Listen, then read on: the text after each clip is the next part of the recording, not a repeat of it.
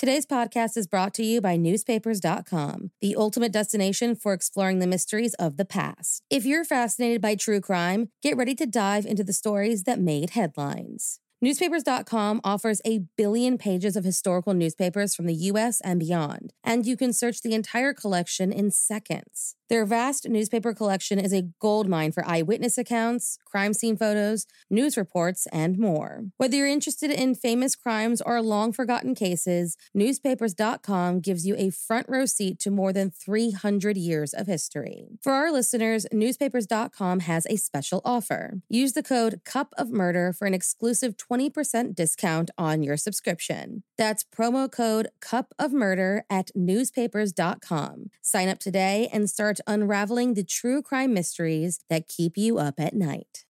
There were two more murders 15 miles away. When police arrived, they found the telephones and electricity lines. We have a weird homicide. A scene described by one investigator as reminiscent of a weird. Morning. Cup of murder. Some people are born into a life of crime.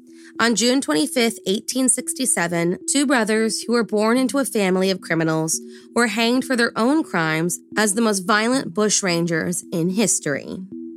So, if you like your coffee hot but your bones chilled, sit back and start your day with Morning Cup of Murder. Jack Clarke was transported to Sydney, Australia in 1828 for seven years aboard the Morley, and after arriving in the Braidwood district, became a pastoralist and married a woman named Mary Connell. Unfortunately for the new family, which eventually included three sons and an unknown number of daughters, their earnings did not cover their cost of living, and Jack started to sell sly grog to cover the difference.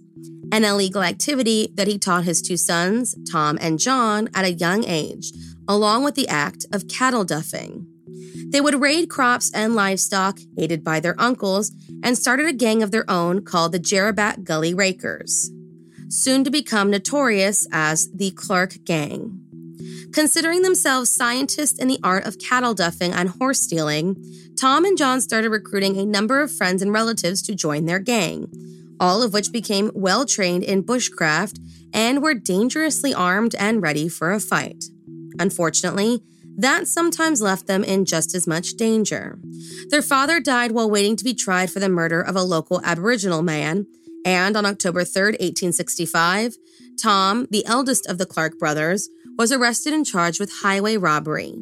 Deciding he wasn't going to have the same fate as his father, Tom escaped from his confines, stole horses, stuck up the Araluen Mail, robbed a post office in Michelago, and a handful of local shops and travelers along the way.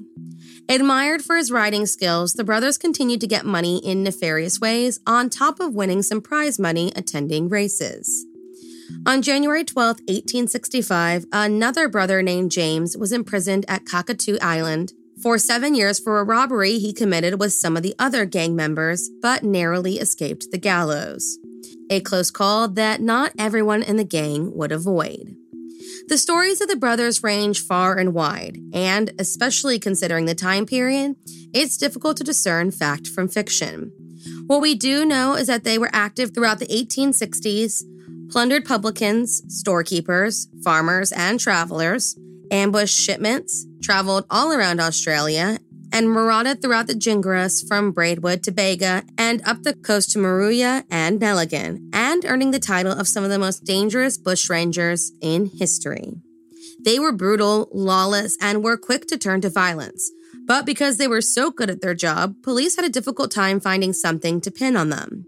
In fact, there were a number of times that either one of the brothers or a member of their gang was found in police custody, but they were either acquitted due to lack of evidence or they escaped all on their own. In total, they were responsible for at least 71 robberies and holdups, as well as the death of at least one policeman, though they are suspected of the death of four. On January 9, 1867, a group of four constables, John Carroll, Patrick Kennaugh, Eneas McDonnell, and John Phegan, were ambushed and killed near Jinden Station, tied to a tree and shot to death a note left on John Carroll warning anyone who intended on pursuing the killers. While they were never charged with the crime, the Clarke brothers were implicated. And according to the stories, if any of their own gang members wronged them, they would have been taken out in a similar fashion. According to one journalist, quote, the crimes were so shocking that they never made their way into bushranger folklore. People just wanted to forget about them. But eventually, all their crimes caught up with them, and on February 15, 1867, a gang member named Tom Connell was convicted of robbery and assault, while another member, a man named Long Jim, fractured his skull in an accident and died. And the next month, a flood revealed the body of Bill Scott, a third member of the Clarke gang. What all of this meant was that for the first time since its beginning, the gang was reduced to just Tom and John Clarke. So, without the power of their gang to back them up, on April 26, 1867, though some sources say January 7th, a senior constable and an Aboriginal tracker were able to narrow in on the bushrangers, and the pair decided to open fire on the police force. John was shot in the right shoulder, a plainclothes officer was grazed, and the brothers eventually had to surrender shaking the hands of the officers as they did. A reward was set, and the brothers were finally in custody. When their trial rolled around, a long list of charges were collected, and Thomas, excluding the murders of the five police constables, was charged with nine mail robberies and 36 individual robberies, while John received 26 individual robbery charges. They were found guilty and sentenced to death. On June 25, 1867, 26 year old Tom Clarke and 24 year old John Clarke were hanged from twin gallows at Darlinghurst Jail. Thank you for joining me in my morning cup of murder. Please join me again tomorrow to hear what terrible thing happened on June 26th.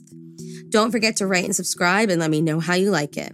If you want to help support the podcast, there's always Patreon or just sharing it with your true crime obsessed friends. And remember, stay safe.